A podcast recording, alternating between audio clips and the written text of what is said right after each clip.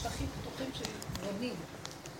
ויש כיכר כזאת ריקה, והוא תוקע שם כמו עמוד של רחוב, ואומר לי, איך נקרא לכיכר הזאת? כאילו, אנחנו בפרשת דרכים. איך נקרא לכיכר? ואז כאילו יצא שהחלטנו כיכר אליהו הנביא. כאילו, גמרנו את העבודה של אליהו הנביא. ועכשיו אנחנו נכנסים ליסוד משיח, ממש. כי יש הכנה. העבודה שעשינו זה הכנה. ברור. שמה שעשינו זה איך אנחנו עוצרים את התודעה של הטבע, שהיא תודעה של כן ולא, טוב ורע, והדואליות והחיצוניות, ושם כל החשבונאות והנגיעות והשוחדים של הבני אדם. איך לעצור את התודעה הזאת?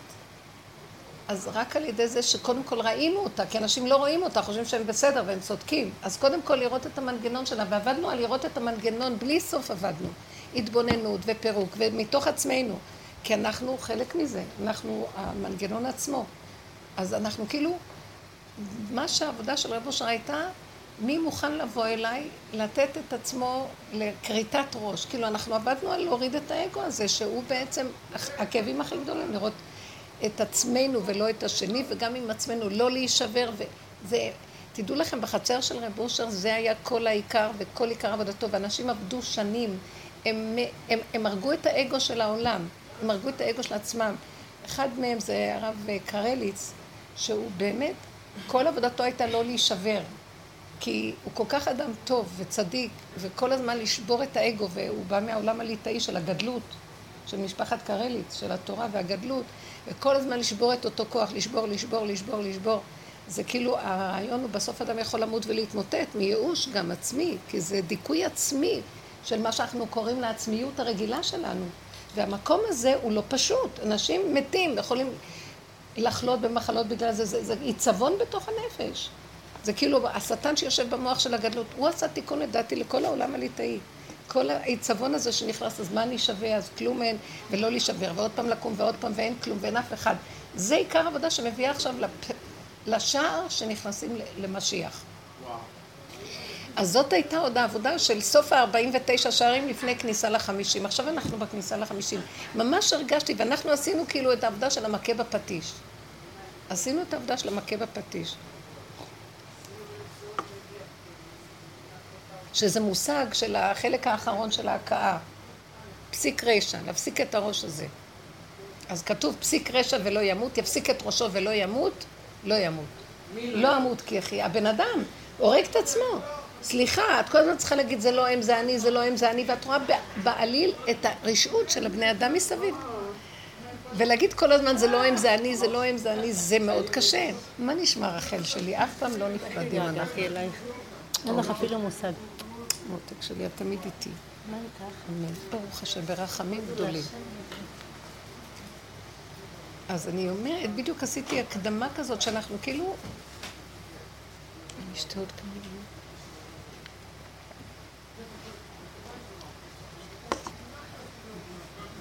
שבכל העבודה הזאת, מה ש... כל העיקרו של רב אושר, אז עשיתי מין חזרה כללית, זה להכות בפטיש, המכה האחרונה של הורדת הראש, וזו העבודה הכי קשה כדי לאפשר את שאר החמישים.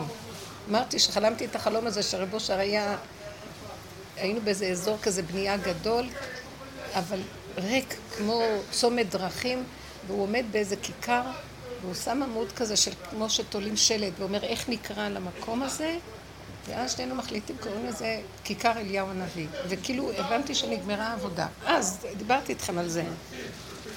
וכל מה שעשינו, אני עושה קצת שחזור. כל מה שעשינו בעבודה הזאת זה... אי אפשר להיכנס לשער החמישים, שזה יסודו של משיח, בלי לעבור את עבודת אליהו הנביא, שזה התשובה. מה התשובה? להשיב את כל הגזלה להשם, את הטוב ואת הרע. את הטוב בייחוד, כי הטוב הוא זה שמפריע לנו להיגאל.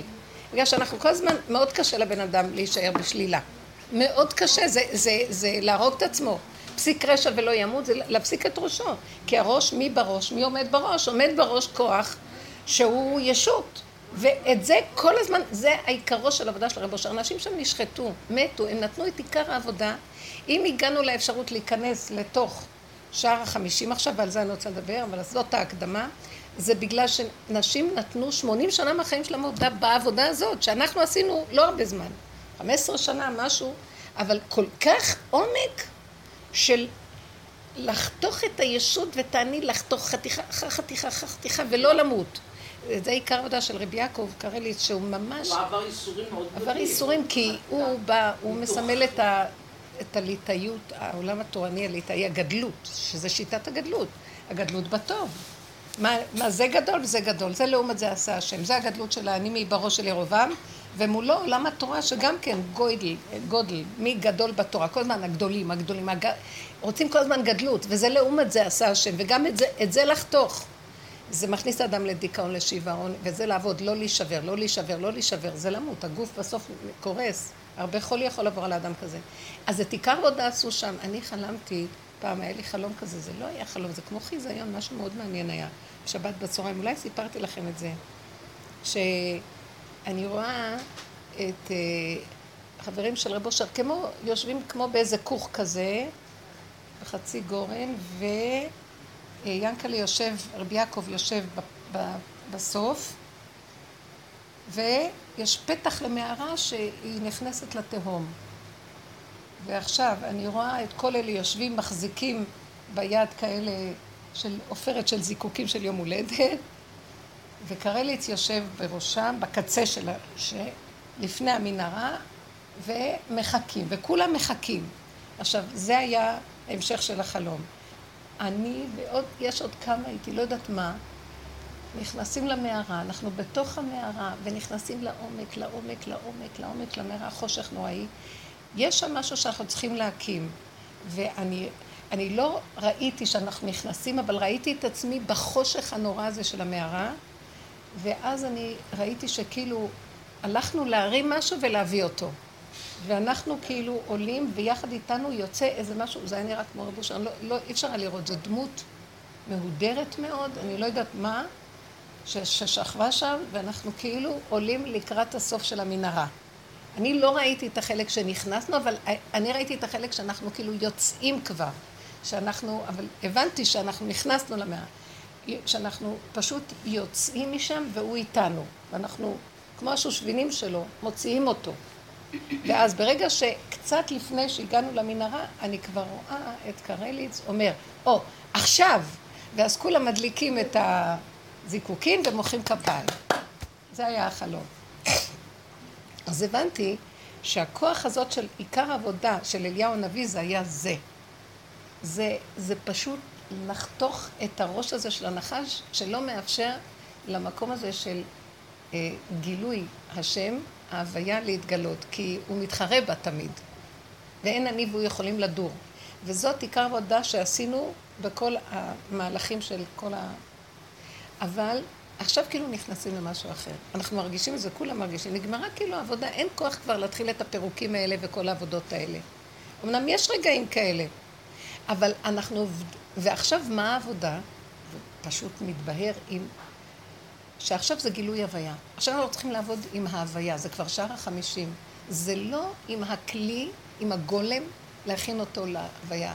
זה גולם כלי, כל, זה גולם הוויה כל הזמן, אבל זה כבר, העבודה היא, ההוויה מתגלה.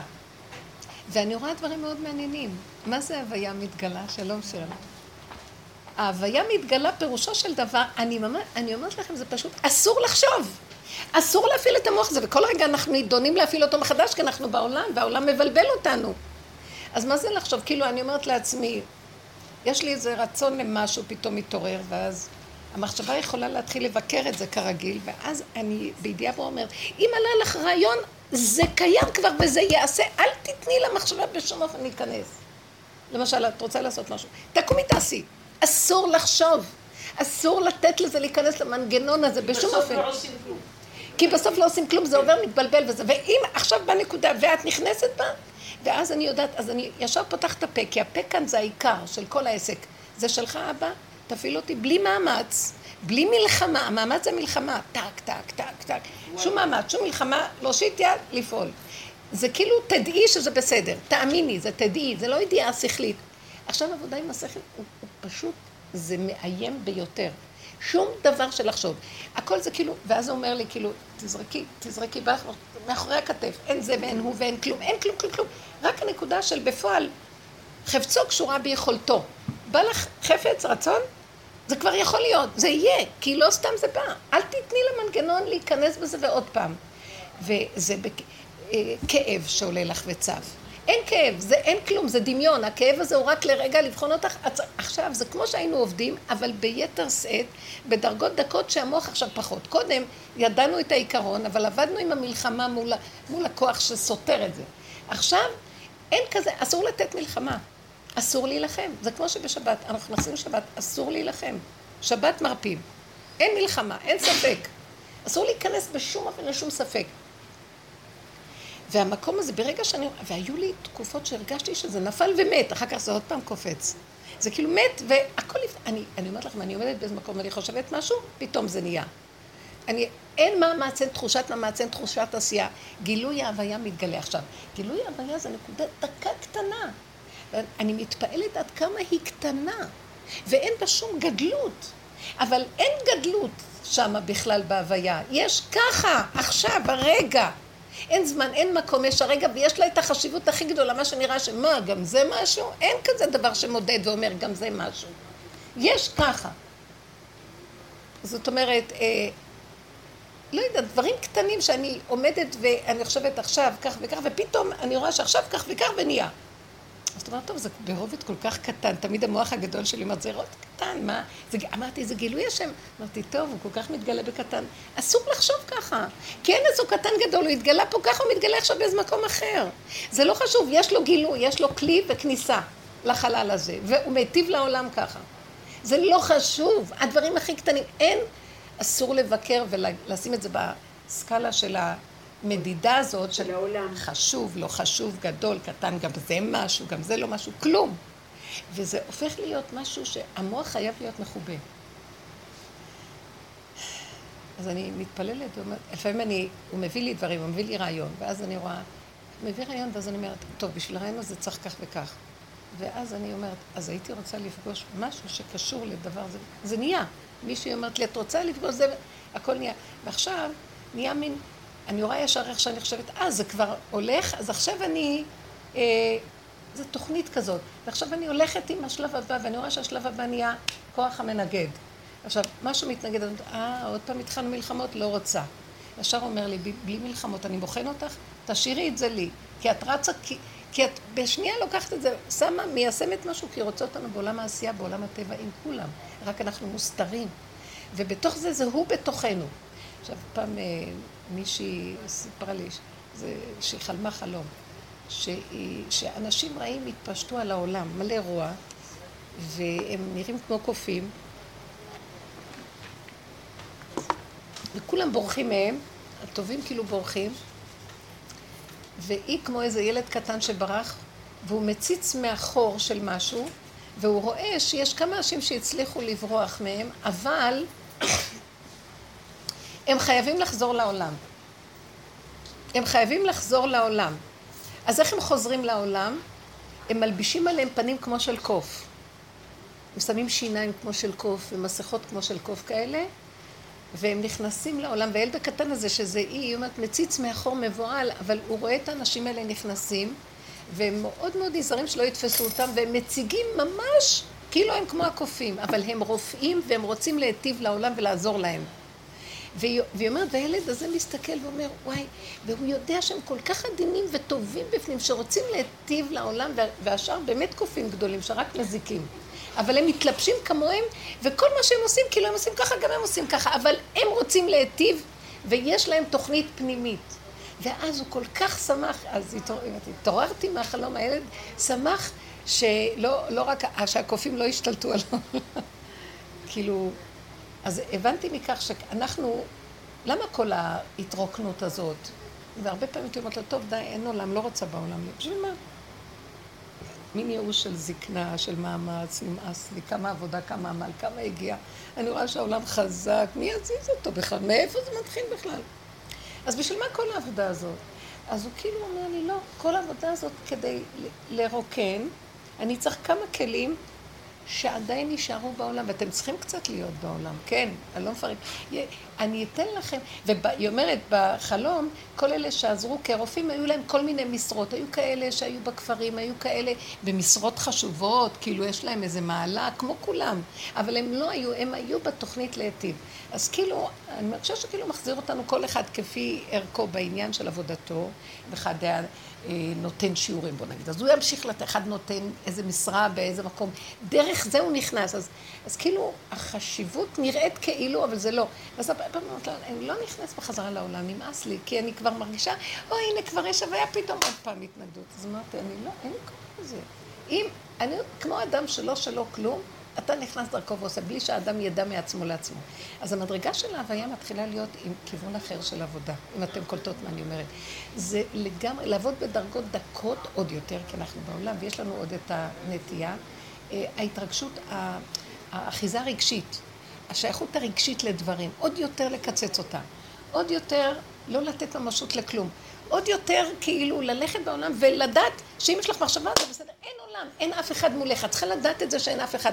קודם אני אומרת את זה לעצמי, אבל אני עוד מתרגשת מהשני והוא משפיע עליי. עכשיו באמת, אין, אין אף אחד, אין אף אחד, אין עולם, זה כל כך צריך להיות חזק, אין עולם, אין אף אחד, ההוויה נכנסת במקום שאת לא נותנת מוח, תבינו מה.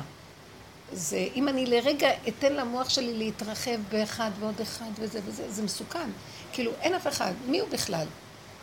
השבת גם כן, הייתה לי התנסות כזאת שדיברתי על איזה משהו וראיתי מישהו מהזה מתנגד. וראיתי שאני בסכנה לקחת אותו, כאילו, וכל עבודתי הקודמת הייתה, אם יש התנגדות, אני מתקפלת והולכת. קרה משהו מאוד מעניין. ככה אני כבר שנים, כדי לא להיכנס בעימות, ובכלל לא אכפת לי. ואני, באיזשהו מקום אני לא שייכת כבר לכל המהלך. כאילו, הוא לא, משהו בתוכי לא הסכים, הוא עמד מול הבן אדם, זה לא הייתי אני, ודיבר חדות בצורה כאילו, אתה לא קיים. זה מין כמו שהבן אדם ההוא לא קיים. הייתי צריכה... אני רוצה להגיד לכם, זה לא היה... אה, אה, זה לא היה מלחמה. זה היה...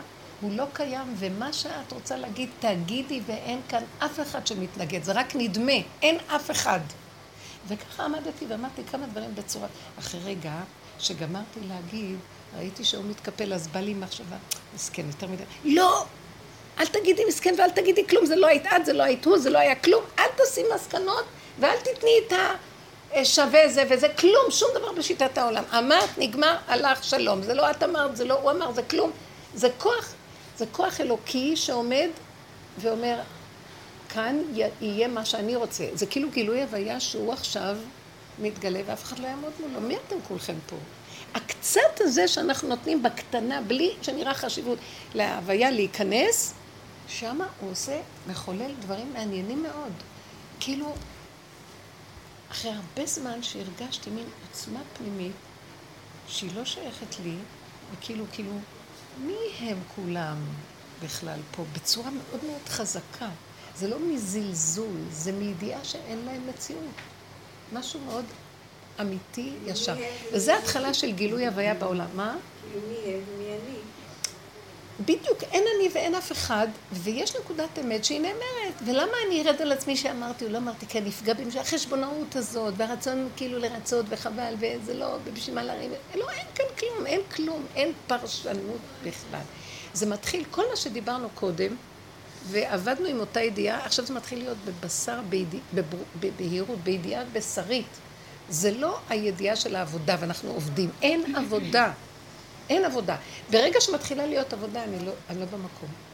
הפוך, אסור להתאמץ בשום דבר של מוח. תעשי עבודה, תתבונני, תסתכלי, כלום. מי אני, מי הוא, כלום כבר. גם האני הזה כבר אין לי כוח להתבונן בו בכלל. אני יודעת שזה אני, גמרנו, נגמר.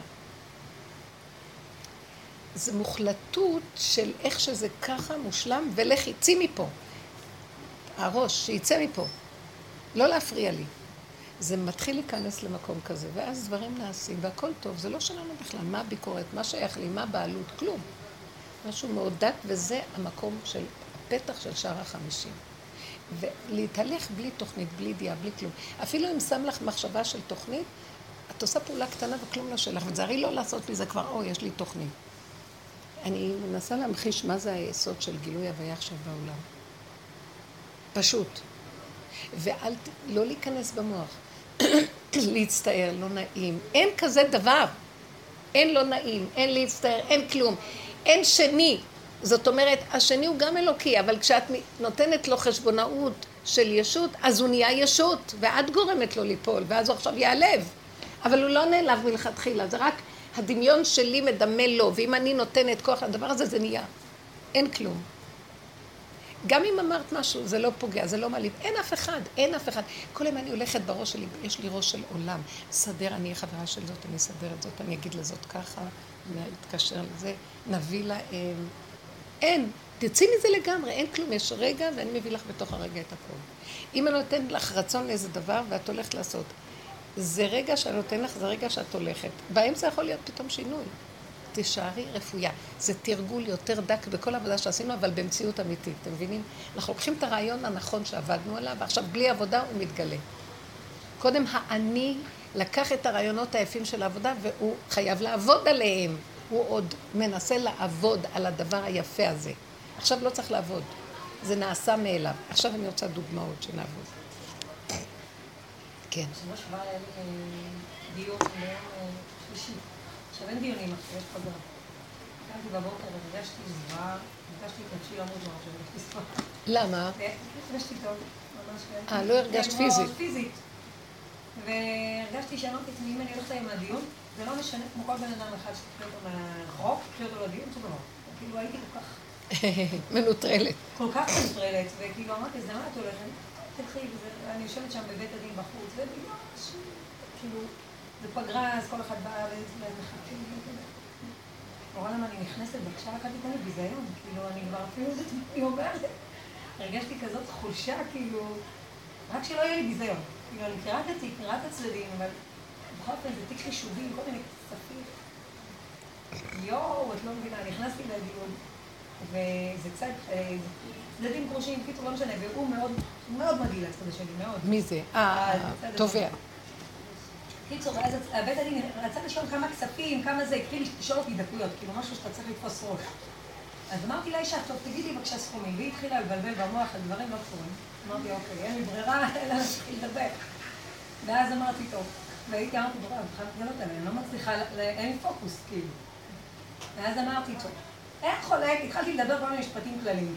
אין חולק שהוא רוצה, שהיא- שהוא רוצה לשלם לה כמה שפחות, והיא רוצה כמה שיותר. אבל התחלתי, אני אומרת לך, פלספת. בחיים שלי לא היה לי, בחיים שלי לא היה לי. כי את מאוד תמיד אה, זה זה, לא, ופתאום... ואמרתי כאלה משפטים כלליים. היא לא, הוא, היא לא, הוא לא ישלם לה שקל אם היא לא תביא לו קבלות. שכולם לא יודעים אותם במילא. לא לא כולם לא יודעים, השם. מזורחת. והדיינים שתקו, באופן פלאי, הם פשוט שתקו כולם. ואז דיין אחד אמר, אוקיי, נעשה מה שהיא אומרת, תתי, תתה, תתי, תתה, אתה מעביר לה היום 250 אלף שקל בלי להתווכח. ואז דיינים אמרו, לא, צריך להתחשב בבית הדין, תראה, לא צריך, כאילו, קודם כל, על הסכום הזה אין חולק. וזהו, לפחות שיעביר לה, כאילו, שלא יהיה לה זה וזה וזה. והוא התחיל לומר לנו, שקט. וזה, אותה, אני יצאתי שם לא כתבתי, אפילו לא הבנתי מה היה, יפה. הוא נטרל אותי, את לא, את רואה.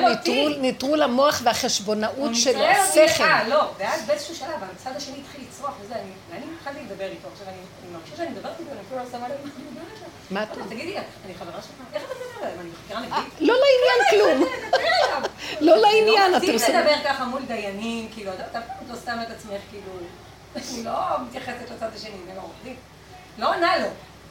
והוא שתק, והדיינים שתקו, וכאילו, יצאתי החוצה, אמרתי, אני לא מבינה מה היה פה.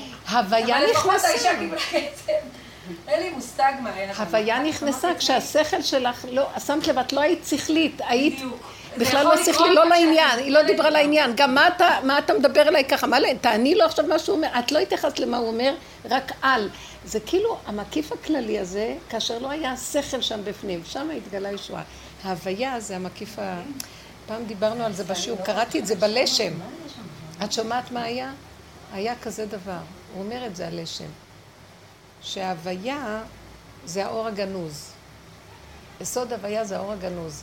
כאשר הכלי ריק מכל הישות של רוח, אפילו נשמה. הנשמה היא חלקיק של האור הגנוז, אבל זה לא ממש כל כולו, כי היא תלויה בתוך הגוף, והיא קשורה עם הגוף. זה אז אפילו לא אור כזה עוזר כאן, אלא התרוקנות מכל האורות, בהמות, לא אפילו, זה אור של נפש, כלום.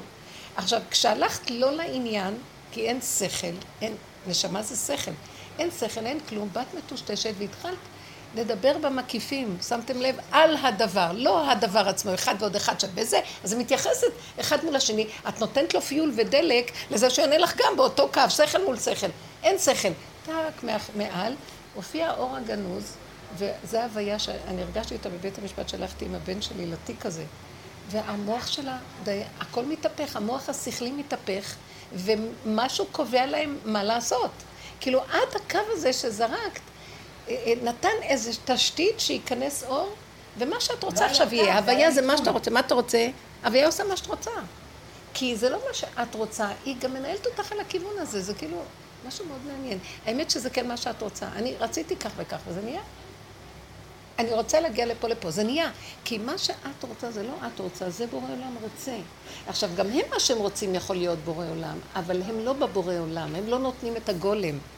אז להם לא ילך, לך ילך. תביני? זה דבר מאוד מעניין, תדעו לכם. האדם זה הבורא, זה, זה גילוי מאוד גדול. כי אבל אחרי ככלות הכל, לא לפני. לפני יש את האגו ואת הישות, ואי אפשר, הוא מתדמה להשם, לא נותן. אבל אחרי שעובדים ומפילים, מפילים, ולא נשברים ולא כלום, נשארים בגולם, הוא הביא לך טשטוש. יופי. זריקת טשטוש, ואז הכל נעשה דרך הזריקת טשטוש. אחותי הגדולה. דרך זריקת הטשטוש זה הכל נעשה. איזה דבר נפלא זה. אז עכשיו תבינו שלקראת הסוף, כדי שיהיה גילוי הוויה, הוא חייב לטשטש אותנו. אז תנו לו, תנו לו, תנו לו לטשטש. זה כל מה שקורה היום עם החלישויות ועם כל הבלבולים. אבל מה אנחנו עושים? נבהלים מזה, ואז אנחנו מזינים את הבהלה. והזנת הבהלה זה עוד פעם השכל בצורות שונות, מנסה להמשיך את המלכות שלו. ואילו אם אני מסכימה, מסכימה וזהו. פתאום הוא יקום ויסדר דברים, לבד מתוכך קו. יואו, זה פשוט מדהים. זה מדהים. עכשיו, תגידי עכשיו במחשבה, בוא נחכה את המצב הזה עוד פעם. את לא יכולה.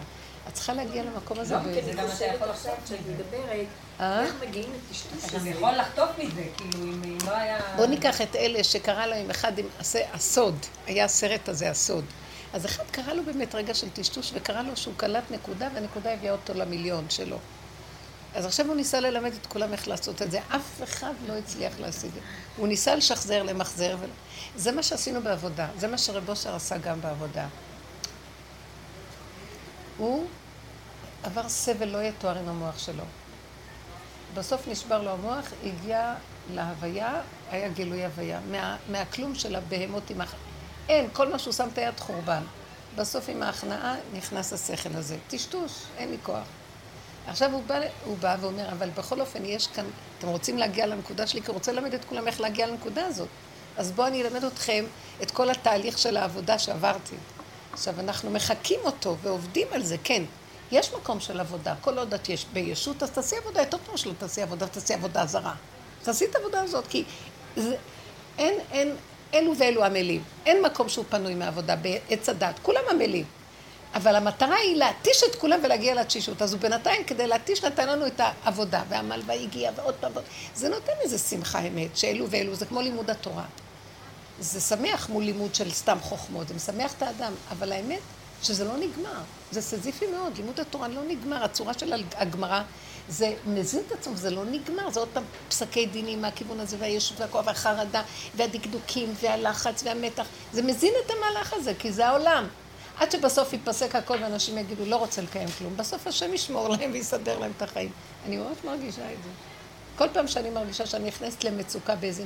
תקשיבו, הוא מחזיר אותנו לעולם רגיל.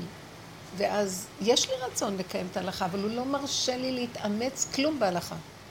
אם אני מרגישה שיש לי מצוקה, למשל בצום של י"ז בתמוז, מצוקה הכי קטנה הוא לא נותן לי. ואני מרגישה שהמצוקה הזאת היא אמיתית, היא לא סתם. כי יש מקום שאת כאילו עוד יכולה, ואחר כך את לא יכולה. אל תנסי להיות יכולה. והיה איזה רגע שזה היה בסביבות חמש, ידעתי שהייתי צריכה עוד לנסוע לבני ברק, ולא יכולתי להחזיק מעמד. אז כאילו, ממש, אני לא יודעת מי ניגש והכין לעצמו חצי, כמו שיעורים, חצי כוס קפה. זה היה משהו שכאילו אמר לי, פה זה נגמר. ועשית. עברת את הצום, הכל בסדר. איך? גם לי זה קרה. כן, עברת, הכל בסדר, נגמר. ושום טיפת אה, הרגשה או מה, והיית עוד שעה, לא, לא רוצה, לא רוצה לנצח בכלל. לא שייך כלום. גם בהתחלה שחשבתי, אמרתי, אני יכולה. זה לא דבר שאני כאילו לא יעלל במוח. לא, כלום. עד לנקודה של אמת. משהו מופיע באמת ומקיים. גם בנושא של, היה איזה משהו בדיני בישול. כי יש גם, אה, לא יודעת, אני לא נכנסת בפסקים, אבל היה איזה משהו שראיתי, שאני עשיתי, והמוח שלי התחיל להגיד לי, ואמרתי, לא. זה כאילו היה מוכח המציאות שזה יהיה. ואחר כך שאלתי את בעלי, אז הוא, הוא אמר שיש פסק כזה שב...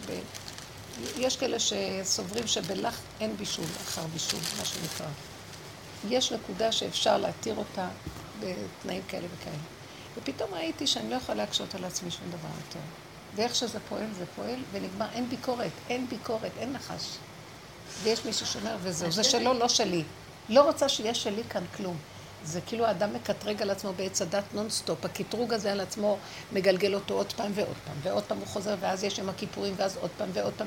זה, התוכנה לא מפסיקה את הצורה שלה, כי היא מביאה את האפשרות. זה וזה התוצאה הזה, אז עוד פעם, זה וזה. תצאו מזה. אין שום בעיה, אין לי טענה לכם, תצאו מזה. עכשיו, מי גיבורי כוח, גיבורי חיל, עושה דברו? אלה שנאבקים לצאת מזה, לצאת. והשם יושב ומצפה מתי יקומו אנשים ויצאו מזה כבר. והדור הזה נפתח פתח לצאת, בזכות הצדיקים האלה שהם, מה זה? הם עשו עבודה לחרוש איפה שאנחנו כבר מצאנו פתחים פתוחים. עם כל האיסורים שעברנו, זה לא, זה לא מה שעברו אחרים. אין דבר. זה דבר עצום העבודה הזאת. אבל בסוף אין עבודה, אין כלום. מה את אומרת? אני אומרת שזה היה היה לי גם איזשהו משהו מאוד מעניין, שמעתי איזשהו רב, שנדמה לי בתשעה באב. התקשר אליו איזה אברך ואמר לו שאשתו מרגישה לא טוב. והיא הייתה, היא הייתה כמה חודשים אחרי לידה, בתשעה באב הן צמות גם, אין את ה-24 חודש. היא מרגישה מאוד לא טוב. אז הוא אמר, אז מה היא רוצה? הוא אומר, היא רוצה, הוא אומר, היא רוצה נס קפה, נכון? איזה חמוד. גם הוא רצה מסכן באותו רגע. אמר לו, כן, הוא אומר, זה חולי נפש, תן לה לשתות. זה חולי נפש? כן, אח. כן, נכון, בוא נודה באמת, אנחנו חולי נפש, כי אם הנפש כל כך אחוזה. בקפה הזה. כן. את יודעת. מה, היום לא פוסקים שהמתאבדים הם ייקברו מחוץ לגדר ישראל, כי אין להם, אין להם את נכון. הדעת. הם איבדו את הדעת, כי זה בסדר, יותר טוב שנאבד את הדעת, כולנו בגדר מתאבדים וחולי נפש, נכון, בוא נודה. זה אמת כל כך יפה, ואז אין, אין עלינו דין. לא, אני לא חולה נפש. אז תסבלי, וגם, ויבואי לך, ידונו אותך גם, באיזה דרגה, ואיך לא, ואיך מה. פשוט. כן, אם אני ולא אחוזה. עד כדי כך בקפה, אם אני אחוזה עד כדי כך שאני לא יכולה, אז הדמיון אומר לי, כי אדם יכול לא לאכול חמישה ימים ולחיות. נכון. מה קרה? הוא לא יכול. אז הוא אחוז, הוא חולה. וכאילו זה, הרב גם אחוז בדברים אחרים, רק הוא לא אחוז במה שהדינים אומרים, אבל במידות אחרות הוא אחוז ולא יכול להשתחרר מזה. אין גדר, כולנו בתוך הגדר של חולי נפש. איזה, איזה, רק הדמיון מחיה אותו שהוא לא חולה נפש, כי יש לו שכל עוד לפסוק להוא. אבל באמת, בדברים אחרים, במידות אחרות, היא יותר בריאה ממנו, והוא חולה, וככה זה העולם. בסוף התרמית הזאת תתגלה. מי זה שיצחק על כולם? משיח שיושב בפתחה של רומי ואומר, אבל תעזבו כבר הכל. אין כלום, תדבקו באמונה הפשוטה, גולם, הוויה מנהלת אותנו והיא יודעת הכי נכון מה כן ומה לא. אני עומדת מולה, אני רואה מה זה הוויה. הוויה צריכה כלי, לכן אנחנו חייבים להיות בעולם ולא להתייאש ולצאת. אבל היא מנהלת אותי, היא אומרת לי, הכלי מותר, הכל מותר. זה בנפש, כי זה כבר לא גוף. זה הגוף של הבן אדם, הוא מרוסק כבר. הוא לא, כשאנחנו מגיעים לגילוי של הוויה, הגוף של האדם, זה לא העזות של הנחש כבר. זה משהו שרפוי ופשוט. הוא כמו ילד קטן, שתגידי לו, לא, אין כזה דבר. הגבוליות שלו מובילה אותו, וזה בסדר גמור. כי הגבוליות יוצרת את הכלי, וההוויה צריכה את הגבוליות ואת הכלי. אז זה בסדר שזה ככה. ואם הוא לא יהיה ככה, לא, לא תוכל להוויה להיכנס. הוא כן צריך, הוא כן צריך לתת לו, הוא כן... זה יוצר לו את הגבוליות. היצריות המיידית יוצרת גבוליות, היא יפה, זה לא רע. מתי זה רע? שזה עץ הדעת מגדיל את היצריות של הטבע ועושה מזה השקפות ודעות וזה, וזה לא בסדר. אבל הגבוליות עצמה, ילד קטן, חיה איך שהיא, הבהמה, זה בסדר גמור, אין טענה, הפוך. זה הבסיס הכי נכון שההוויה מתגלה בין. וזה המעלה של דוד המלך שהוא הגיע לזה, בהמות הייתי עמך. כי הבהמות שהוא היה, במצב הזה, ההוויה יכולה להיכנס ומנהלת אותו. והשבש של הכיסא, אבל הכיסא חייב להיות כיסא. ואם הכיסא יעבור משהו לידו וינסה לעשות אותו משהו אחר, הוא יתנגד, כי הוא צריך להיות כיסא. זהו. יש כאן נקודה בגן של הכלי שהוא חייב להילחם על ההישרדות הקיומית. וזה הולך ומתדייק, כי לפעמים הקפה זה כן. את מודה באמת, לאט לאט זה גם נופל. ובאמת, אני פתאום ראיתי דבר כזה, אתם יודעים מה? באמת. אני לא, לא, יש לי את הבעיה עם הקפה בדיוק, אני כל כך מזדהה עם זה. זה חולי של הדור, אני לא אוכל כדי שיהיה לי את הקפה. היום יש כל מיני תחליפים מאוד מאוד טעימים של אה, חלב שקדים וזה, ואת יכולה גם לאכול משהו ולהישאר לא מוכנה. לא. מפגר. ואז בתרגילים שאני אומרת לעצמי, די, התפוקה עם הקפה הזה. יום אחד קמתי וראיתי, אני באמת הגעתי למקום, באמת אני אגיד לכם, אני מרגישה כמו אדם שקוף, אין לו, אין לו, דג מת. זהו, אפילו לעלות לסירה אין לו כוח כבר, צריך להרים אותו.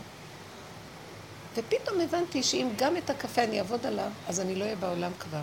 אני צריכה לשתות את הקפה, כי זה מה שעוד מחזיק אותי פה. אתם מבינים? ראיתי, לא זה הקפה. הנקודה הקטנה של הישות הזאת, אני חייבת אותה, זה לא רע. והסכמתי והלכתי עם זה, גמרנו. ואחרי ששתיתי, המשכתי לצום. כאילו, מה זה קשור? רגע אחד, כאילו, אין אחד עוד אחד ועוד אחד ועוד אחד. התחלתי את הרגע, התחלתי את הצום בי"ז תמוז באותו. זה היה לילה ועכשיו נהיה בוקר. בבוקר ארך שעתיים שלוש, אפילו לא רציתי לאכול כשנפתח הצום, הייתי בדרך בנסיעה, בתשע וחצי פתחתי משהו. את אומרת שלא דוחים נפש בנפש, כאילו. הנפש שלך מאוד חשובה. זה גבול, אתם צריכים להבין מה זה כבר לא הנפש שלי, זה הכלי עצמו. הכלי הוא יתבטל, ואז לא יהיה להוויה מקום להיות.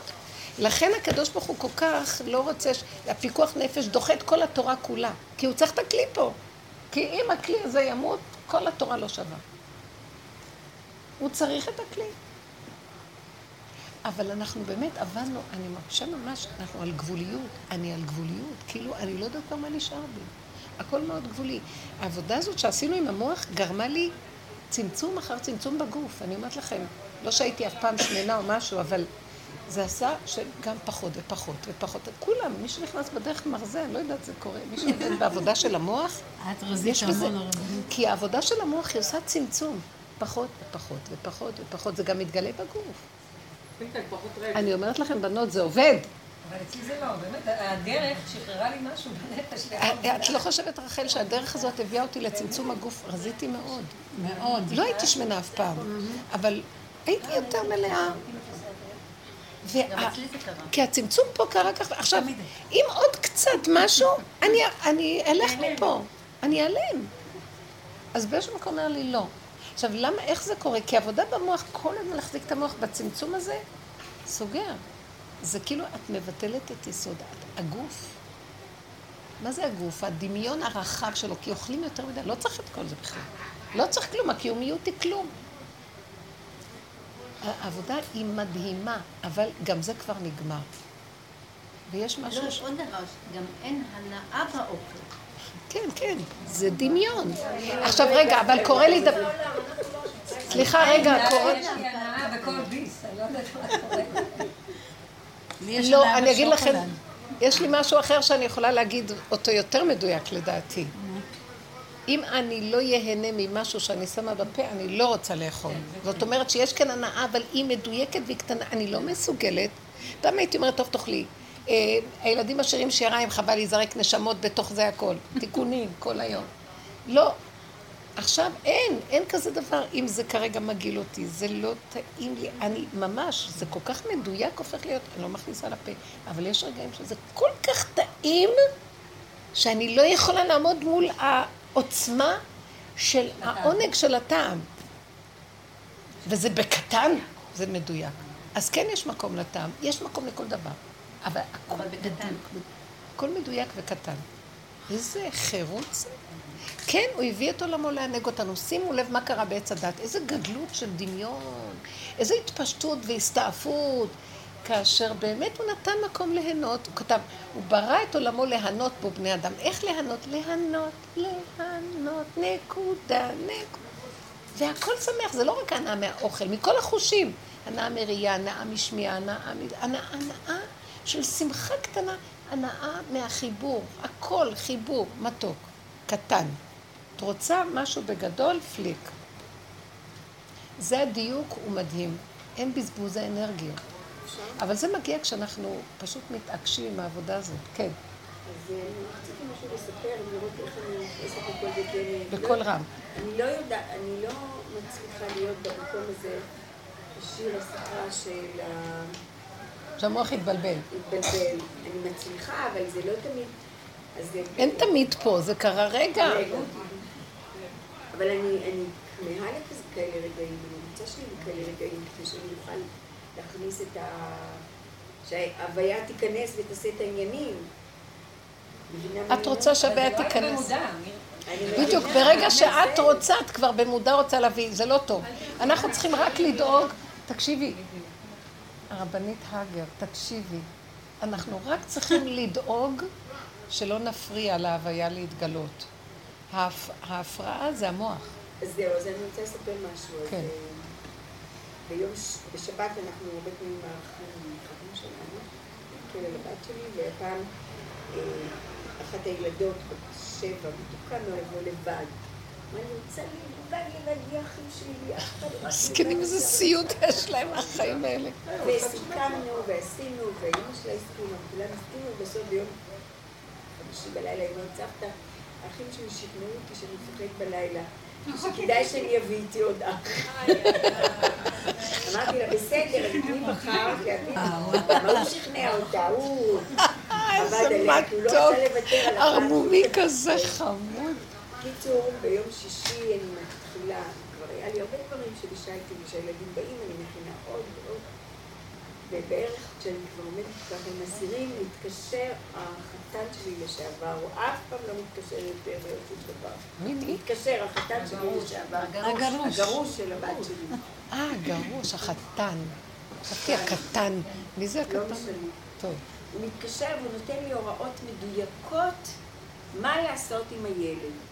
שכך וכך זמן סבא ילמד איתו, וכך וכך זמן יהיה בבית כנסת, וכך וכך זמן יהיה שלא יישן באותו חדר עם האחות, וכך וכל... הוראות מכאן ועד להודעה חדשה. ובאמת, הקשבתי לו בסבלנות, אמרתי לו, כן, כן, כן, הכל יהיה בסדר, כן, כן, כן. בסוף הרגשתי שאולי צריך להתאפק, הוא כל כך עצבן אותי. כל כך הרתיח אותי, הרגשתי שאני מיד מאבדת את השפיות שלי, ממש. ואז אמרתי לו, תראה, לקחת אותו ברצינות מאוד. תראה, הוא כל משוגע, צריך השבוע- להיזהר מזה. כל השבוע אתה על יד הבית שלו, אתה לא יכול ללמוד איתו, אתה לא יכול משהו לעשות עם הילד הזה. עכשיו יום שישי, שבת, אתה נותן לנו הוראות, ובעלי בכלל, אם ישמע שמישהו נותן לו הוראות, המפקד הזה בצבא, בכלל תיש מתעלם. מול תיש. ובעלי אה, הקשיב בצד השני וואי. רק אמר לי, מתפעם מההתאפקות שלה, מתפעם, אני הייתי כבר הורג אותו לגמרי. בקיצור, יצאה שיחה מאוד קשה. כל מה שאמרתי לו, הוא, לא יודעת, הוא הטריף עליי דעתי. אחר כך אמרתי, טוב, שיש שבת שלום, וסגרתי את הטלפון.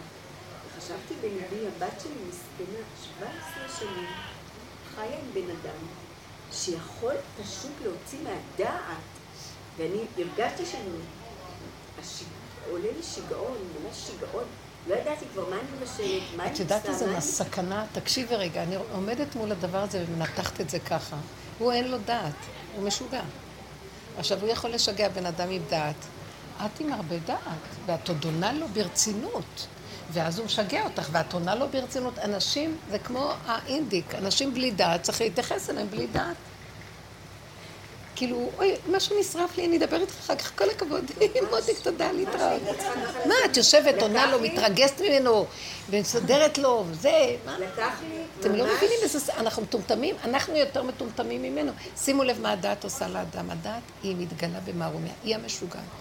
הוא יותר שפוי ממני. לקח לי שלוש שעות. יושב ואומר לה הכל, מי הוא בכלל? שלוש שעות לקח לי להירגע, אני ממש לא לא. אז עכשיו. תסתכלי ותראי כמה את אחוזה בילדים, בנכדים, בעולם. תסתכלי רק זה, תראי את עצמך, תעזבי אותו, הוא היה רק המראה. ותסכימי, תגידי הוא משוגע ואני משוגע. מה זה שייך למלאך עכשיו שהיא סבלה 17 לא, שנה? היא לרגע יכול להיות הכרה כזאת, ותגידי, תזהרי, זה לא 17 שנה, אנשים 100 שנים חיים עם משוגע ומתים, ולא יוצא להם כלום מהחיים. נכון. אנשים נכנסים לפה ויוצאים מפה וכלום לא נגעו.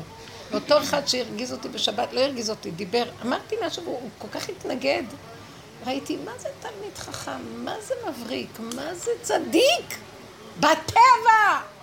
אבל איזה כוח של טבע, של התנגדות ליטאית חזקה. אמרתי, משוגעים. עם כל התורה אנשים משוגעים. אה? זה לא אני. אני אמרתי, אז מה ראיתי? שהשם, למה, איך זה יכול להיות שעמדתי מול דבר? אני בדרך כלל מתקפלת ואומרת, אתה משוגע, אני אתן לו את המקום, אני לא עומדת מולו. הרגשתי שההוויה, היא, כבר בדרגה שהיא נכנסת, וההוויה אומרת, המשוגע זה לא קיים, הוא משוגע, זה נכון. כי ההוויה מזהה את המשוגע, והתבוננת על מקומו ואיננו. ההוויה תבוא טק, טק, זה משיח. טק, טק, טק, טק. אה, בבית המשפט אין בכלל אין היגיון פה. שהייתי מול הת- התובעת הזאת של המשטרה, התחילה להתנפח, כן, צריך לקחת לו את הרישיון, הוא צריך לעשות רישיון מחדש, ככה התחילה. וכשעמדתי עם הנקודה הזאת, לא יודעת, השם ריחם, פתאום היא שינתה, אז מה את רוצה? אז העורכת אומרת לה, תראה, שיחזירו רישיון, אז מה זה? טוב, היא רושמת מה שאנחנו רוצים, בסוף נותן את הכל. אבל תדעי לך שהילד יותר חכם ממני, בגלל שאחרי כמה שעות הוא התחתן ורצה את הילד, את אלקנה, והתחיל לתת לו הוראות. אז הוא אמר, אבא, טוב, שמעתי, שלום, שבת שלום. הוא ראה איך מתנהגים. לא, אתם לא אחר מבינים. כך בשבת, אז הוא זה בא אליי. חמוד. מאוד יפה, לי, הסיטואציה "תראי, הזאת מדהימה. הוא אמר לי, אלקנה, אני מוכן ללמוד עם סבא מ-20 ל-12 עד 12 וחמישה, אני מבקש אותך ב-12 וחמישה, תבואי ותפסיקי אותנו, כי אני לא יכול יותר מזה, זה מה שאני יכול. ואני מתוק, הייתי איזה בחדר אחר, גבוליות.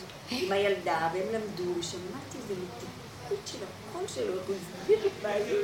הם לומדים שקלא וטריא, הוא הסביר לו בן 11. הוא הסביר, הוא הסביר, הוא הסביר, וכבר היה 12 וחמישה, ולא רציתי להפסיק אותם. אז לא אמרתי כלום.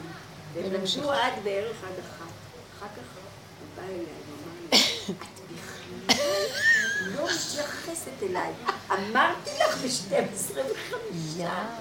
מה את נתת לזה כל כך להתנשק? איזה מזהה את אבא שלו אצלו. אבא שלו המשוגע. ברור. אני מזהה את אבא שלו אצל אלקנה. אבל זה ברור, מה חידשת? ברור. רק הוא יכול לעמוד מולו. אף אחד לא, שניהם מאוד מתקשרים בנקודה. לא, אבל זה מאוד יפה, רק מה שאני נהנית פה, אמר לי, "את לא זה הנה הגדלות. איזה יפה זה היה שימשכו. אבל באמת, ההוויה מתגלה בגבול, ואת משכת, אז יש לו צער למה לא היה לו גילוי הוויה. הגבוליות היא, היא, היא היסוד של גילוי הוויה. לך אגבל את העם, והשם התגלה בהוויה. הוויה התגלתה במתן תורה. ואנחנו עם הסיפוק והריגוש של ההתמשכות של אותה נקודה, רוצים עוד להמשיך אותה, זה הקלקול. זה הקלקול. באמת נכון, אז הייתי כך שמחה שהוא היה בא אלינו בתפילות, הוא היה לידו, והוא היה מהמרנים זמירות, והם למדו את הגמרא, וזה, ופתאום תראי, אל תשקיפי על זה ותראי, זה עושה המון סיפוקים. כל העולם היהודי הזה מלא סיפוקים. זה הגלות, ומותר לנו ליהנות מהסיפוקים האלה, אבל, אבל, זה לא ההוויה, זה לא הגאולה. הגאולה כבר בפתח ממש. אני מסתכלת רגע בש... טוב, אולי תשאלי שם. יש עכשיו שלושת השבועות, נכון, בין המצרים. אני מסתכלת ואומרת, בנוהג שבעולם, אדם או אומה שעברו עליה דברים שליליים, אז היא מכסה ומסתירה, היא לא, היא לא מראה את השלילה בהיסטוריה שלה, אבל זה בספרי ההיסטוריה, רק את ההצלחות, ההצלחות. אנחנו כאן, ירמיה כתב מגילת איכה, שכולה, כל הלכלוך של העם יוצא. נשים רחמניות בישלו ילדיהן, כל המצב הזה, בני, שמצאו, בחורים נשאו טחון, נכנסו לבתים של נשים מופקרות, כל מיני דברים קשים, שהמהלך היה מדהים, שמישהו אחר אמר, מה אנחנו... ועכשיו, לא רק זה שזה נכתב, כל שנה בהנהגה היהודית אנחנו מעלים שלושה שבועות כאלה של שלילה נוראית, ופותחים אותה, ונכנסים בה, וצריכים להתבוסס בה. ואת אומרת, זה נראה הזוי, רגע, בטבע העולם, בטבע העולם אדם לא רוצה להבליט את השלילה שלו, בטבע, עץ הדת, הוא רוצה להבליט את החיוב שבו. מה זה שאנחנו בתוך ההנהגה היהודית נותנים שלושה שבועות כאלה ומתים בהם? ושלושה שבועות מאוד סליחה, קשה. מי בית בהם? רגע, רגע, באמת, באמת, לפני שנכנסנו בעבודה זה היה מאוד קשה. ההשקפה על הימים האלה ממיתה. זה באמת הישות מלאת כאבים, את לא יכולה לסבול, המצוקה, אוויר עכור, באמת, באמת. עכשיו, אני, אני מבינה, אני אומרת, יש דבר שכל כך יפה, ודווקא בשלושת השבועות האלה, בהנהגה הזאת של השלילה, וזו עיקר העבודה שלנו, זה השלושת השבועות האלה, זה כמו יום הכיפורים, שלושת עבודה. זה דבר מאוד מעניין. אנחנו נכנסים לתוך השלילה. למה זה מתמשך כל שנה וממשיכים? כי אנחנו לוקחים את השלילה הזאת ברצינות. אנחנו צריכים לקחת אותה כיתרון האור הבא מן החושך, להיות בחושך ולא להישבר ולא כלום להגיד כן. זה עיקר הגאולה, אלו הימים של הגאולה. כשניקח את השלילה, נודה בפגם, כמו ש, שאנחנו, כן, אמרתי לך ב-12 וחמישה. תורה, אתה לא יודע מה זה תורה? עוד קצת תיתן מאמץ. לא רוצה לתת שום מאמץ, כלום, נקודה גבוליות, זה, זה אני גבולי. או נכון, אני, איך אמרנו קודם שהודנו בפגם? אני חולת נפש, כן, הקפה, כן, כן, אני ככה, כן. זה יוציא אותנו מהימים האלה. במקום זה אנחנו נשארים להתקבר ולבכות בימים האלה, לא תופסים את הנקודה שצריכים דווקא בימים האלה להגיד, נכון, חטאנו, ואם יבוא עוד פעם בית המקדש נחריב אותו. ואם זה ככה, כן נעשה, נהרוג אחד את השני, כי ככה זה עץ הדעת. זה מנגנון שלא יוצאים ממנו, אם לא תגאל אותנו אי אפשר. אתה יודע מה? תעצור את הגלגל, אני יורדת. לא יכולה להמשיך עם התוכנית הזאת, תוכנית קשה ביותר. לא, כן, כי בתקופה הזאת מי שלא יתאבל על ירושלים, מי שיתאבל יראה בשמחתה, מי ש... ואז אנחנו קונים את הסיפורים, את קונה ועונה לו, דבר מול דבר, ו... ובאמת היינו, זה לא ייגמר, כי באמת זה הופך להיות יבלת בתקופה הזאת שהיא חונקת את היהודים. זה סבל, אני, אני אגיד לכם את האמת, אני הייתי עוברת סבל לא נורמלי, שחור, דיכאון, תקופות קשות, הייתי מאוד מפנימה.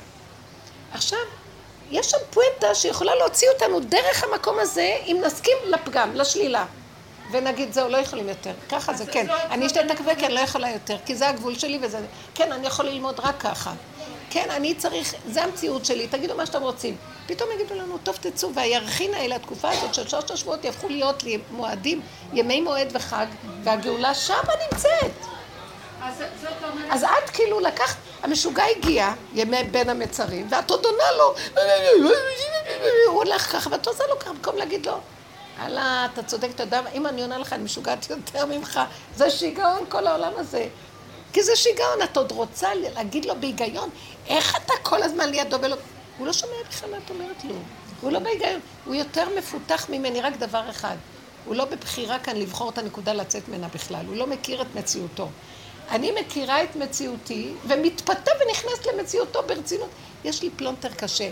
בעלי הדעת הם מאוד מטומטמים. יש להם דעת, והם יכולים, מרוב דעת, יכולים לצאת מן הדעת. חוכמה. אבל מה, הם מאמינים כל כך בדעת שהם הולכים לאיבוד. כל החכמים הלכו לאיבוד, חוץ מחכמי אמת. כל כך מאמינים בדעת, ולא יוצאים מהפלונטר הזה. יושבים במזרח, ויש כאלה שיושבים שם, כמו שהקופים, זה שהתלבשו בפנים של קופים. וכן יודעים את זה והם בפנים, אבל הם מוצאים את העם דרך זה. כי השם שם אותם במזרח בזה, בזה, כל מיני, יש צדיקי אמת בתוך העולם גם, שתולים, והם עוברים ייסורים. אבל אסור להתפרסם. אם אנחנו רוצים לעבוד נכון בתוך העבודה הזאת, צריכים לשחק אותה משחק, אז לא נוכל לעזור לעולם אם נבוא בלבוש גלוי. בשביל מה צריך את כל הכאבים האלה? לדעתי מה שהרשם, טוב, כאילו. מה אכפת לך? בעצם זה שאני יודעת, אז, אז אמרתי לו, אז ת, תן לי העצמה שאני יודעת שאני מהטובים שמשחקת אותה, גם זה נותן לי חיות. כי גם אם אני לא יודעת כלום, לא תמיד נותן בכלל, את לא יודעת מי את ואיפה את. בייחוד לאחרונה נהיה הוויה, כלום את לא יודעת, לא יודעת כלום. תכלית הידיעה שלא נדע. את עושה נכון לא נכון. אין לדעת, אין כלום, איך שזה ככה, מושלם. כלום, שום ביקורת. זה פאזה חדשה כזאת. אבל זה סיפור יפה עם הילדים, איזה מתוק זה. והפנחס הקטנה הזה, הוא יכול להיות, הוא יסוד של משיח. אלה הסגנונות, אם עוזרים לו נכון ואם עובד נכון, הילד הזה, הגבוליות והמושלמות של הגבוליות. השלמה וקבלה וחוזק ביסוד הגבולי. זה יסודו של משיח. כולם לא... אומרים שאין לו גבולות. איך? כולם אומרים שבחינוך שאין לו גבולות, זה ילד בלי גבולות. הם זה מתרגמים גבולות כן, אחרת. זה בדיוק. זה כמו שהם אמרו דבר תורה בשולחן, שהמלכוח התחלק חצי בחצי, אבל רק אלף, אלף אנשים יצאו מכל שבט למלחמה. זאת אומרת 12 אלף אנשים, כאשר הרוב ישבו. אז זה לא היה חלק בחלק שווה. אז השם נתן לי להגיד, ברור, אני, ש, שה, שהחלוקה לא הייתה על פי ערך מספרי. אה, זה, זה הייתה הערך של אלה שיצאו, התחלק להם החצי, זה לא במספר כזה או כזה. אז זאת אומרת, זה, מה שהם אומרים שאין לו הגבלה, זה כמו שהיא אומרת, זה לא בערך שהם מדברים על הגבול. הגבול שלו יותר נכון משלהם. מה שהוא עושה שאין לו גבולות, זה יסוד הגבול שלו. אתם לא מבינים. מבינה? ומה שהם רוצים להגביל אותו בגבולות שלהם, זה בלי גבולות. שלהם יהיה טוב. שלהם יהיה טוב, בדיוק. הם לא מסתכלים על הגבול הנכון שלו. אני זוכרת שפעם אמרתי לרב. אושר שאני מדברת המון וזה, ואני לא רוצה את כל הדיבור. אז הוא אומר לי, הדיבור שלך זה, אמרתי לו, אני רוצה לשתוק, אז הוא אומר, הדיבור שלך זה השתיקה של השני. הדיבור הזה זה השתיקה, כשזה בדבר הנכון זה לא דיבור של, אה, זה דיבור של שתיקה. איזה, איזה יפה לראות את זה, אבל אם בערך האמיתי הנכון. מדבר בעזות ובחוצפה אל המבוגרים. טוב, אני לא אומרת. יש שם נקודות שכן, אה, למה הוא מדבר בעזות וחוצפה? כי הם מנותקים מהאמת שלו. אז הוא מוציא את זה. בעבודת האמת הוא צריך אה, לעבוד עם עצמו, להפנים. צריכים ללמד אותו את העבודה. להגיד לו שמרגיזים אותך וזה, תסתכל על עצמך, ת- תלמדי אותו את יסודות העבודה. כן, הוא מאוד יבין את זה, מאוד מאוד מאוד, והוא יעבוד עם זה. תגיד, אחרת אתה לא תצא מהכאבים של. העולם. הוא הרבה מאוד מאשים את הסביבה. כולם אשמים, הוא כי בסדר. הסביבה אשמים. מאשימה אותו, אז הוא מאשים אותם. הוא לא, הוא לא, הם לא עובדים, אין- שום דבר. כל הפסיכולוגים האלה, נו, מה את אומרת? פסיכולוגותינו. סליחה, לא, לא. לא. אה, כן? ספרי לנו קצת על עצמך. זאת עורכת דין, זאת פסיכולוגית, זאת זה. כל המקצוענים מיואשים לגמרי. לא, למה אני... היה לי איזה צומת, אה, קיבלתי איזה מכתב מאוד מגעיל, ובראש הכנתי תשובה, כאילו, כתבתי כאילו עניתי בזה. ואז כשבאתי לענות, כאילו הסתכלתי על המכתב, אמרתי לה, מה אני כבר, כאילו כמה הוא יגיד אתה עני, יגיד אתה עני, די, לא יכולה לראות את זה, את הסילון הזה. כן. והיה לי תשובות, והיה לי מענה, וכאילו בסוף אמרתי, אני לא יכולה. למה את נותנת לו ממשות? ככה התחלתי להסתכל על המכתב. כן. למה את נותנת לצד השני ממשות? מספיק, מה תעני על כל שטות שהוא מדבר? בדיוק, תורידי לו את הכוח על ידי זה, שלא תתני לו ממשות. מצד שני, כאילו, אז עשיתי, טוב, עכשיו אני לא שולחת. תתייח... כך תהיה לי מחשבה, אני אשלח. בדיוק, תתייחסי אבל בלי אחר כך רגש. התחילו לי כאבים, איך את לא שולחת? ואם זה, ואם זה, ואמרתי, לא, נפתח המוח. אי אפשר. הזאת היא? מפחידה. כל עוד אנחנו בעולם, המוח הזה מאוד קשה, צריך כל כך להיזהר. אני ראיתי את אליעזר, הוא... מה שראיתי באליעזר ששלחו לי להבין זה הגולם וההוויה. אין לו עץ הדת, לא, ההוויה. אין לו עץ הדת בכלל בטבעו, אין לו. זה כנראה מהסוג הזה שאין להם. אבל יש לו כן משהו אחר שדרכו כן יפעל. כנראה רב אושר ניצל את המצב הזה ועבד, איזה אמן העבודה הוא היה רב אושר. קוסם. ואז נכנס ההוויה, ואז אני רואה אותו, אני רואה כל דבר שהשכל מתחיל לבלבל, הוא בורח. הוא לא נותן תשובות, הוא לא זה. הוא בורח. איזה אליעזר? מישהו, אחד שהוא דוגמה של אדם כזה שנראה, מה זה לא בעולם. כמו איזה הלך כזה, משונה. כן, אבל זה, שוב, את נתת נקודה נכונה. זה הטבע שלו. הוא שונה מזה. כן, כן, כן. זה. בפירוש. כי שאלתי אותו פעם, מה, אתה לא, אתה לא חושב, אתה לא יכול להגיד לי, הוא אומר לי, אני לא חושב, אין לי מחשבות. זהו. אנחנו מחשבות לא מפסיקות מאיתנו. אבל מה נעשה? אני לא יכולה לענות את זה. גם המחשבות האלה, אני אומרת, אני אומרת, צריך מיד לעצור אותם. מיד. אבל זהו, לעצור זה- במה? הנה, למשל, מה שאת, עשית, אין לך עוד מאבק? לאט לא לאט המאבק נופל. לא. לא, אבל היה לך רגע מאוד יפה, שאמרת, אה, תראי איך את נראית עם הבלבולים, עם הזה, את השקפת על הנקודה וראית שזה לא המקום להגיב ככה, כי את עוד בריג, בריגוש על הדבר, מתרחבת איתו. לא, אז אני לא שולחת מכתב ככה. כשנרגע הריגוש, השייכות הרגשית בדבר, האחיזה הרגשית, תעני, השם ייתן לך טק, טק, טק, טק, נגמר שלום, שלחת וזהו. בלי לחשוב לא. מה היה, איך היה. למה אני לא עניתי? כי הם, כבר תקופה מסוימת, יש משרדים שלמים שכל העיסוק שלהם זה לכתוב מכתבים כל בוקר. תתי תתה, תתי תתה. עכשיו, אני לא סובלת לכתוב מכתבים אם אין להם... אם אני באמת חושבת שיש לי מה... ואת לא. קולטת שיש נקודה של תכלס. לא, כאילו זה סתם, הרי זה- הם מקבלים כסף. אני לא עובדת ככה. וגם אין לי מצבים. אין לי מצבים לזה, אני מסתמכת על. וכמה יש לי התנגדות מאוד גדולה לעשות את. כל משרד עורכי דין שעבדתי מולו, ניטרלתי לו את זה ביום הראשון, תקשיב, אתה חושב שאני כל בוקר אכתוב יפה. חשיבה, תשכח מזה, אני לא עונה. טוב, אתה יודעת מה, אני לא עונה. זה נכון. כן, זה מכתב התראה, לא. אז אני עונה. את לא בסדר. מבינה. כשעונים, אז ממשיכים את הנקודה, כשלא עונים, משגעים נגמר. להם הכוח להשתגע. וזה גם כל בוקר, הם לא נפגעים. אז עכשיו הוא התחיל איתי, ואז אני הבנתי שהוא, טוב, צריך לענות לו כאילו בדאונים. אז בהתחלה עניתי, ועניתי, ואז עכשיו אמרתי, בוא'נה, בן אדם חושב שכל הזמן יענה לו. ואין לי כוח לזה. גם אין לי מה לענות לו, הוא גם מבלבל במוח. כאילו, גם קלטתי שהוא שקרן. כאילו, נגיד, את כותב לך כאן, מי את לא זה. קיצור, הוא מסדר לעצמו את החיים איך שהוא רוצה לסדר. הוא כאילו, יעני, את עונה לו. יואו, זה- איזה כאילו, משהו, יש פה שתי מישורים. תשמעו יש רגע, מה שנהיה. במישורים, הכל נגנב. הרעיון לעשות כאן סדר, משפט, חוק, זה דבר טוב בחברה. אבל תראי מה נהיה. לא, אז כאילו, את רואה שיש איזה מישור אחד שכאילו הוא מאוד מכובד ומאוד זה, ויש שם מישור למטה שהוא כל כך רקוב. כן.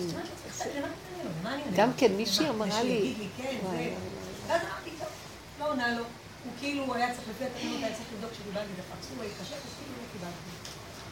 אבל אחר כך, אחרי שנרגעתי, התחילו לי לחצים, כאילו, אם אני בסדר, אמרתי, לא, לא, אני לא צריכה לענות לו. אני לא יכולה לענות לו על כל דבר, הוא לא הוא לא מפסיק. אם אני לא, אם אני... אני ישר אומרת, אל תפתה אותי, סגור מוח. זהו, לא, זה תפתה אותי, נכון. אל צריך תפתה אותי. לסגור. כאילו, אני- במחשבה הראשונה לא לענות, נדבקת בה עד הסוף, ובאים סיטויים. ואני רואה. שאם אני אני נצמדת לא ללמוד לענות, מאליעזר אז איך הוא זה סוגר. ובורח. אל תפ- אל תפתה אותי. זה משהו. כן, ממש. ממש. איזה סבל זה. איזה סבל זה.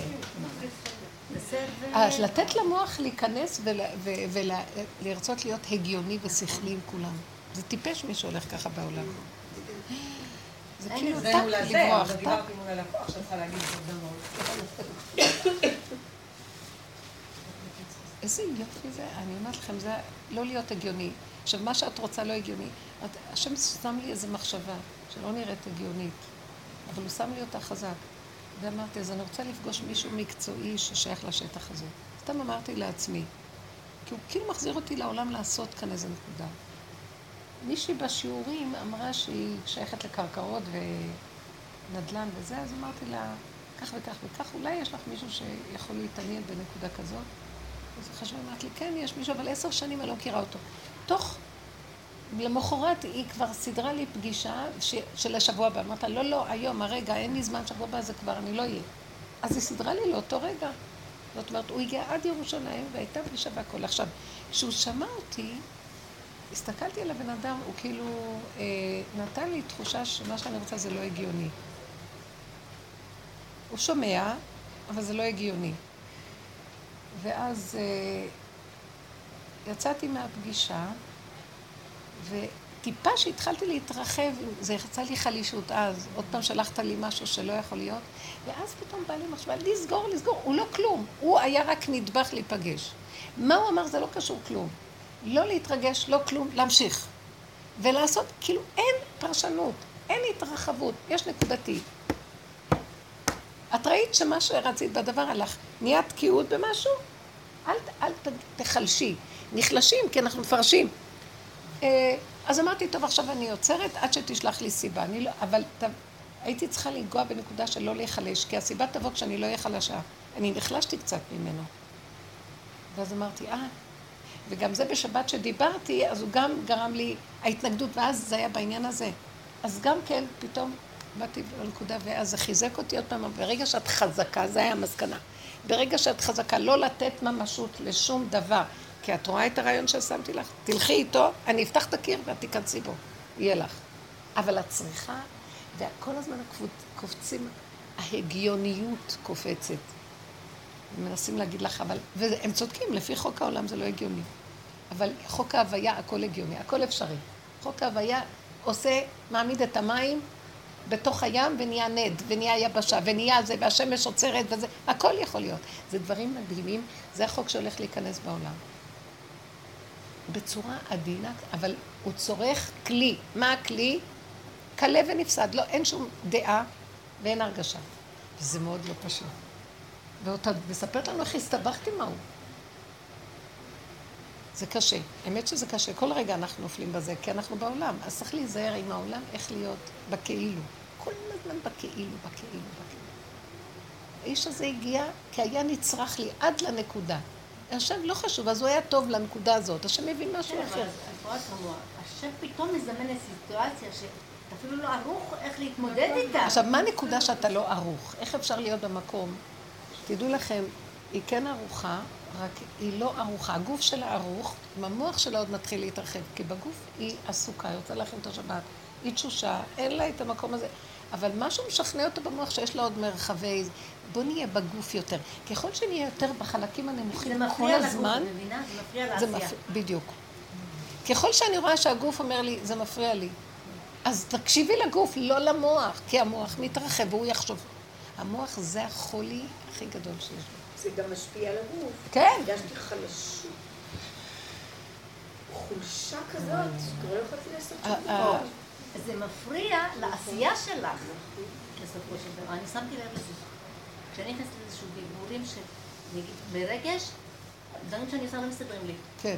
לא, לא, זה לא כן, מתאים לי עכשיו, כן. כן, הנה, זה סימן שאת במהלך שההוויה רוצה להיכנס, כן. לא, את לא. צריכה להקשיב לגוף. הוויה צריכה את הגוף, את הגבול. היא לא צריכה מוח, אסור. לחשוב על הגוף ולא וואי, זה ממש... תרדו לגוף. אני רואה, ואז אז זה, זה קשה לי, כי אני טיפוס של מעוף, אני עפה.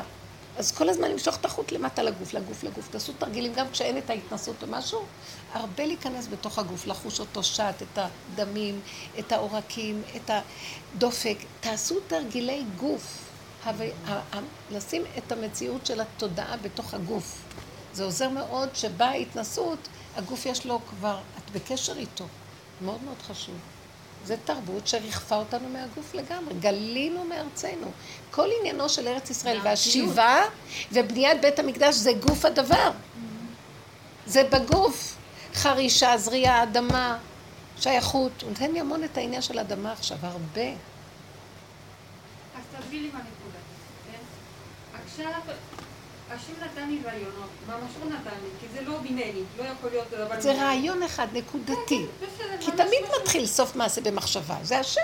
כן, כן. ממש, הוא נתן לי ממש כן. רעיון כן. במה להתעסק. כן, עכשיו, ברוך השם, הוא ממש נתן לי פליק, הוא...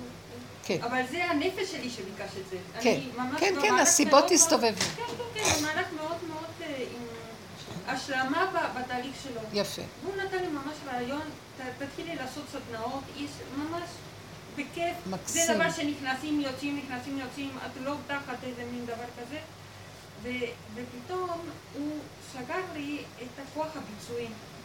נגיד, זה איזה מין נקודה, הוא נתן לי את, ה, את, רעיון. ה, את הרעיון, אבל להתחיל להפעיל את זה, אין לי כוח. יפה, זה הוא יעשה גם. בסדר, אין לי כוח. וגם כן לגבי הבית, שעכשיו אנחנו צריכים להתחיל לחפש, אין לי כוח. והוא, אני מרגישה זה שהוא אמר יופי. לי, הוויה זה לא כוח, לא בכוח השם. תחכי.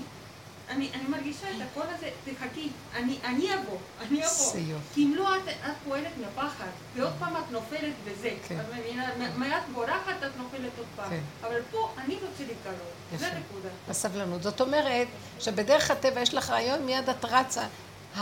הדעת גונבת ורצה לפעול, כי היא קיימת, היא אני, אני יכול, אני עושה, שם הנפילה שלנו בעבודה הזאת, עכשיו במהלך הזה של העבודה. עכשיו בא רעיון, רעיון נכון.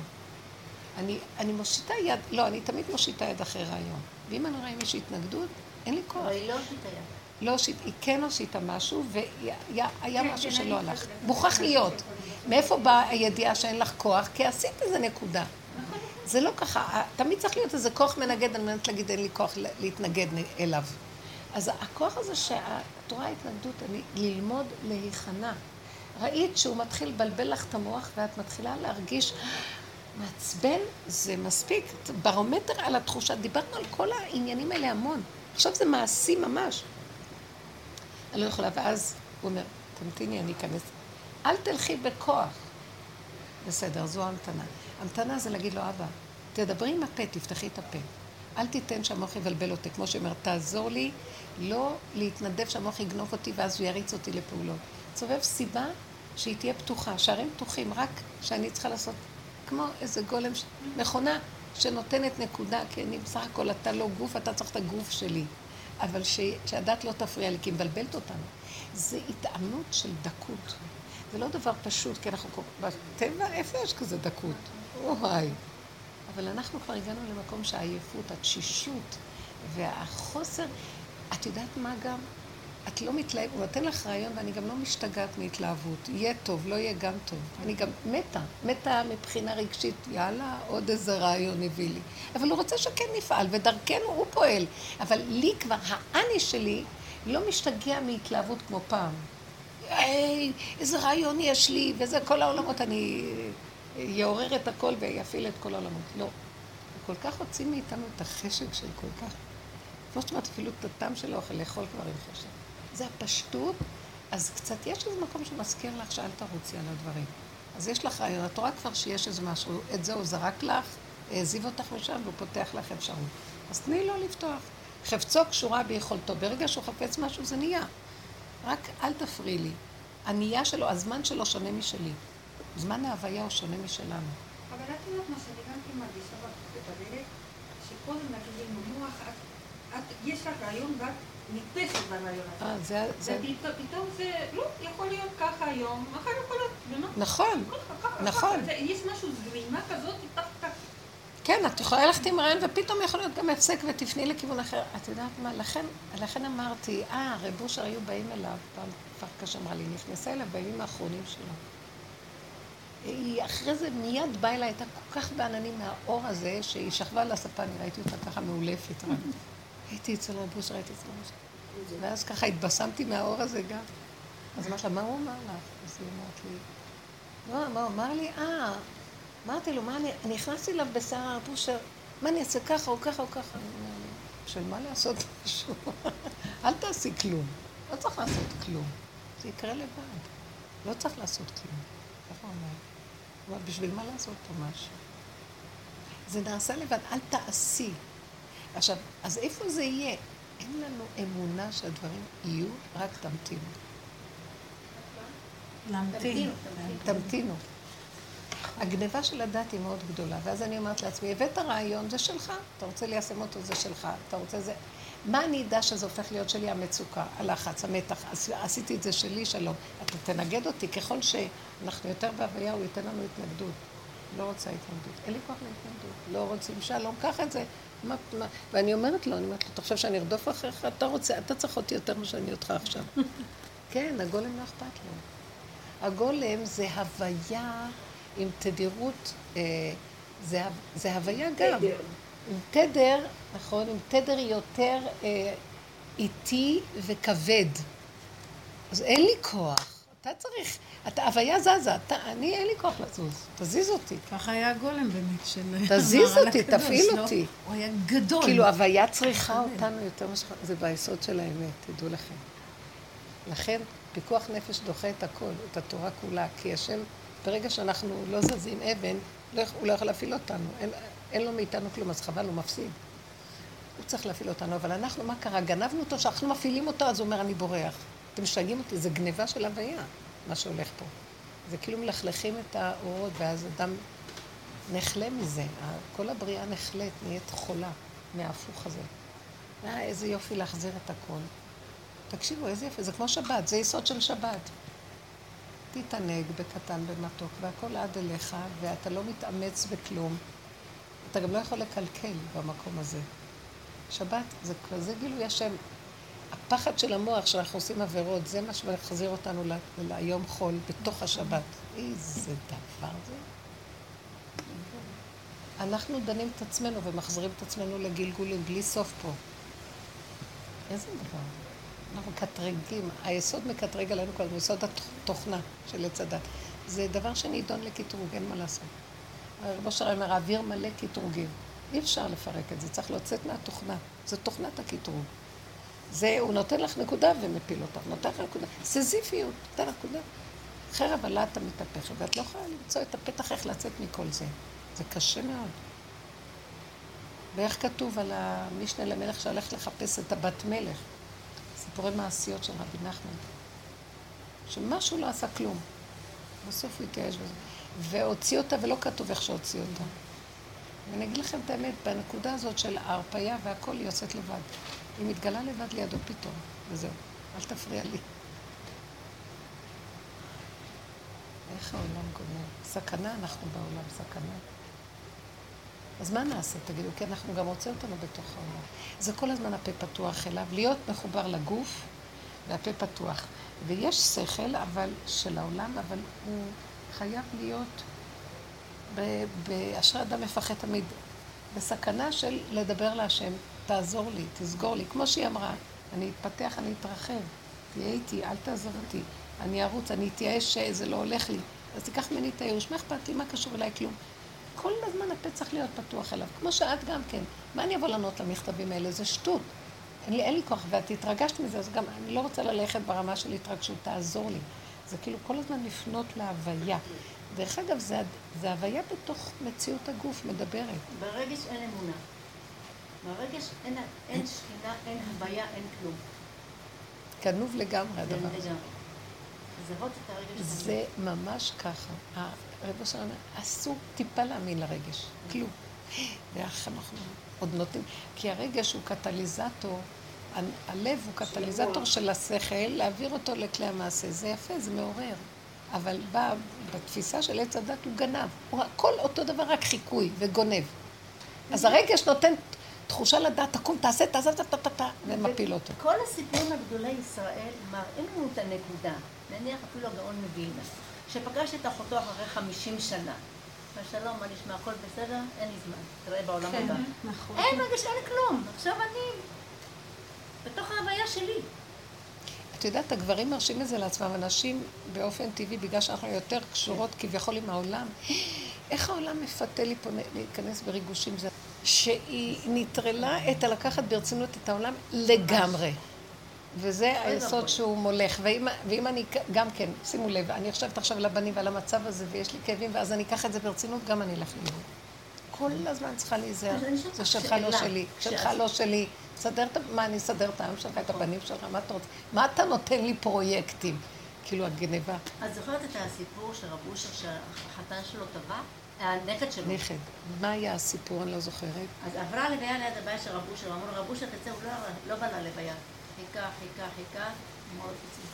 ולמה הוא אומר? אני אכנס לשם, נשמע את ההספדים, וזה ייכנס לרגש, לא רוצה. תעברו. לא, לא, הוא פחד פחד נוראי. כן, הוא לא רצה את ההספדים אף פעם, ולא את כל הרמקולים. שהרמקול הזה מקפיץ, דילי ויפו נאו בוני חשובו, אישו חשובו, בשר רב הגוהן, זצ"ל. מתחילים להתחיל להתרחב, להתרחב.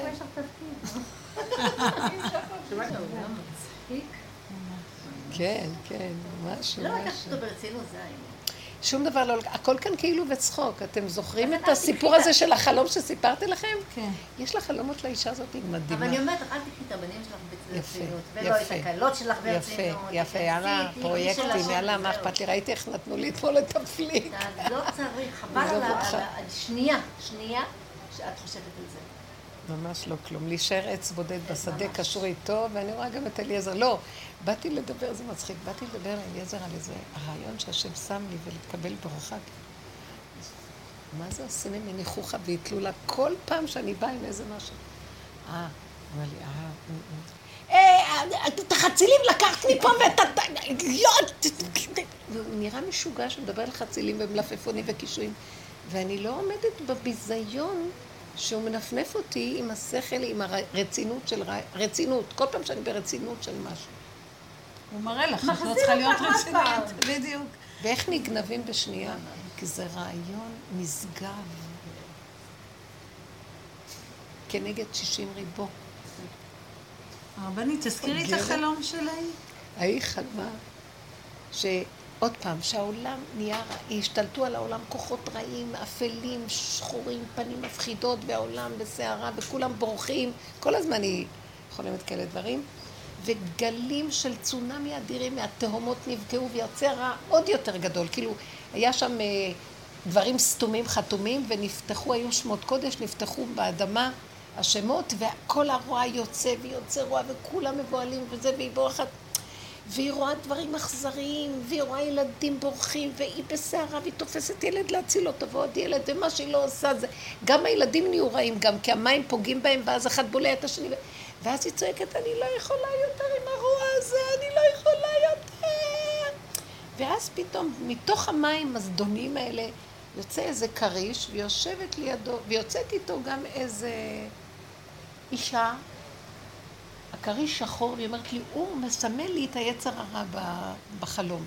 והיא מסמלת לי שכינה כזאת יפהפייה, כמו עם, בגד כזה של כלה כזה, ויפה, ועדינה וטובה ומלאת רחמים. והוא פונה, והוא פונה אליה ואומר לה, שכחת שהכל כאן משחק? והיא פונה אליה ואומרת לה, שכחת שהכל כאן משחק? ואז היא התעוררה. היא אומרת לי, העוצמה של הסוף, איך הם החזירו אותי? אז אני אמרתי לה, זה שכינה כרוכה בנחש, והכל גם צחוק. מה זה שכינה כרוכה בנחש? זה משחק. זה כאילו. והכל כאילו, ובסוף, את שכחת שהכל כאן כאילו? מה את לוקחת ברצינות?